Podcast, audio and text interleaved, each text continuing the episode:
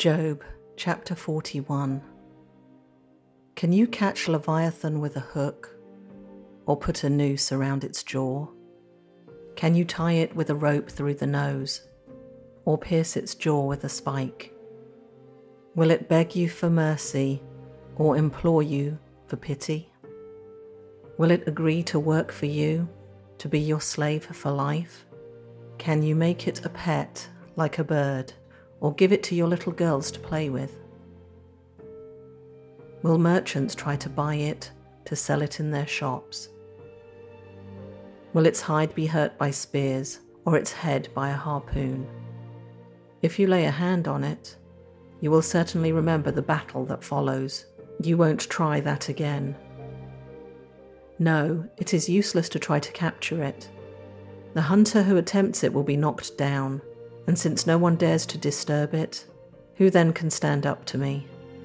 Who has given me anything that I need to pay back? Everything under heaven is mine. I want to emphasize Leviathan's limbs and its enormous strength and graceful form. Who can strip off its hide, and who can penetrate its double layer of armor? Who could pry open its jaws? For its teeth are terrible the scales on its back are like rows of shields tightly sealed together. They are so close together that no air can get between them. Each scale sticks tight to the next. They interlock and cannot be penetrated. When it sneezes, it flashes light. Its eyes are like the red of dawn. Lightning leaps from its mouth. Flames of fire flash out. Smoke streams from its nostrils like steam from a pot heated over burning rushes. Its breath would kindle coals, for flames shoot from its mouth. The tremendous strength in Leviathan's neck strikes terror wherever it goes. Its flesh is hard and firm and cannot be penetrated. Its heart is hard as rock, hard as a millstone. When it rises, the mighty are afraid, gripped by terror.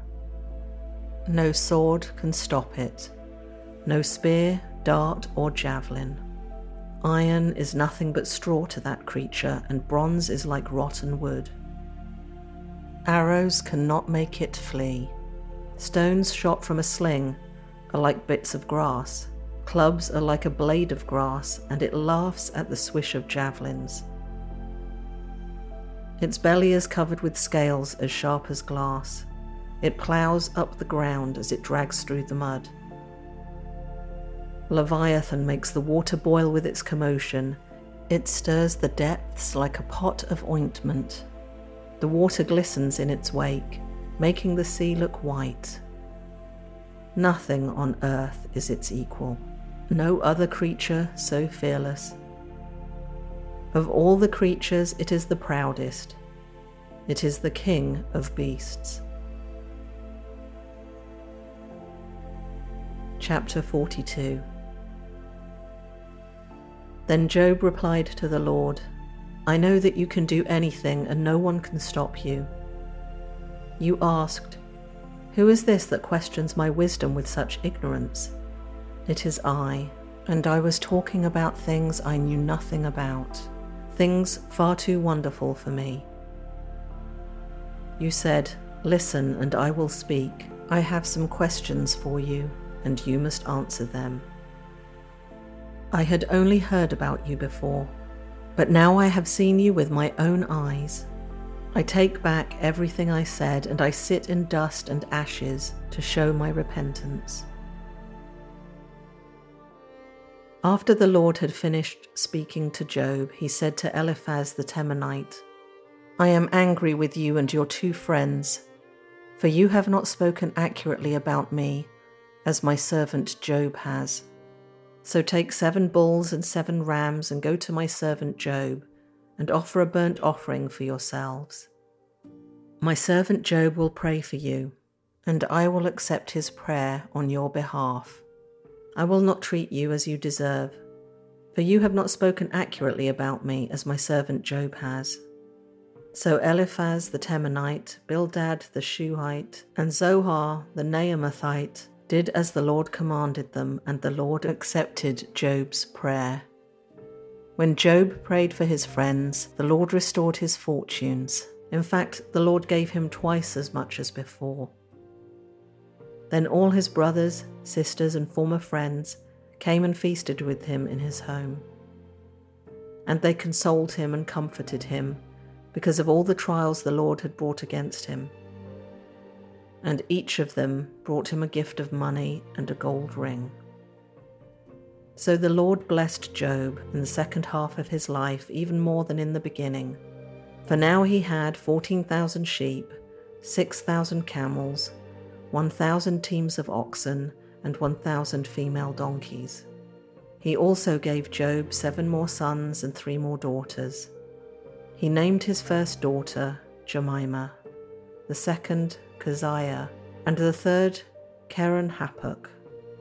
In all the land, no women were as lovely as the daughters of Job, and their father put them into his will along with their brothers. Job lived a 140 years after that, living to see four generations of his children and grandchildren.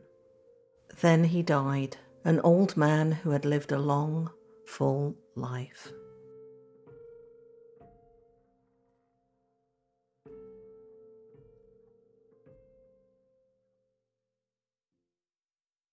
The Bible is full of stories about crushing loss, intense hardship, Try and imagine yourself in the place of some of the people in the Bible. It's absolutely heart wrenching, the suffering that they had.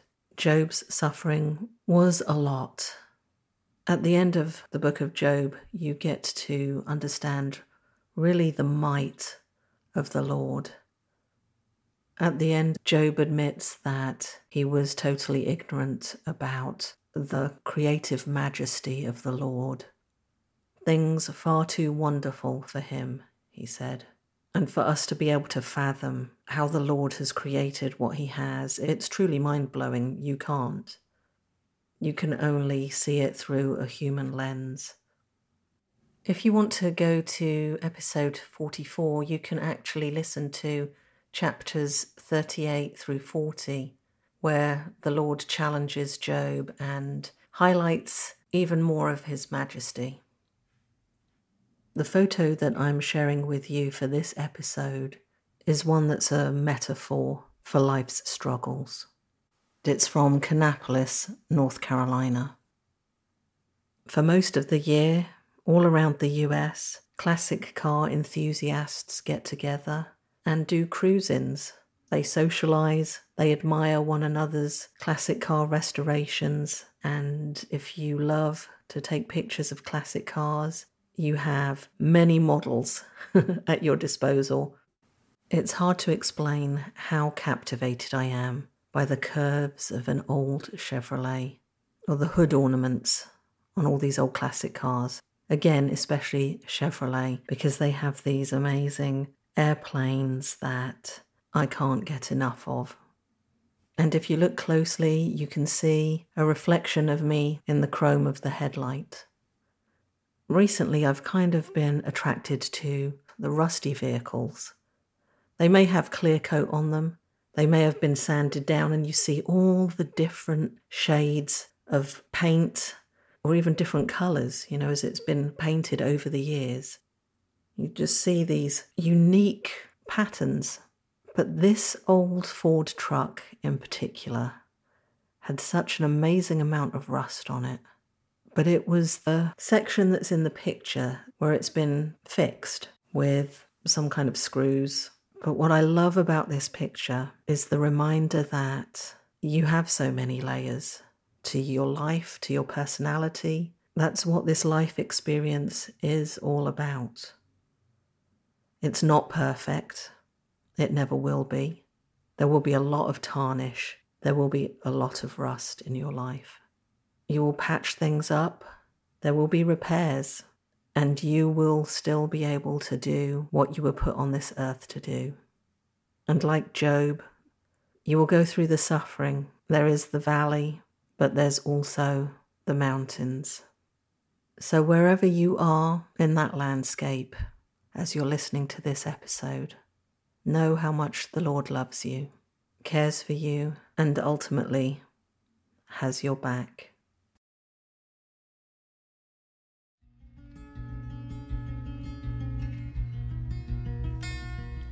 To download the photo from today's episode or any of the other episodes, visit ttlm.pictures.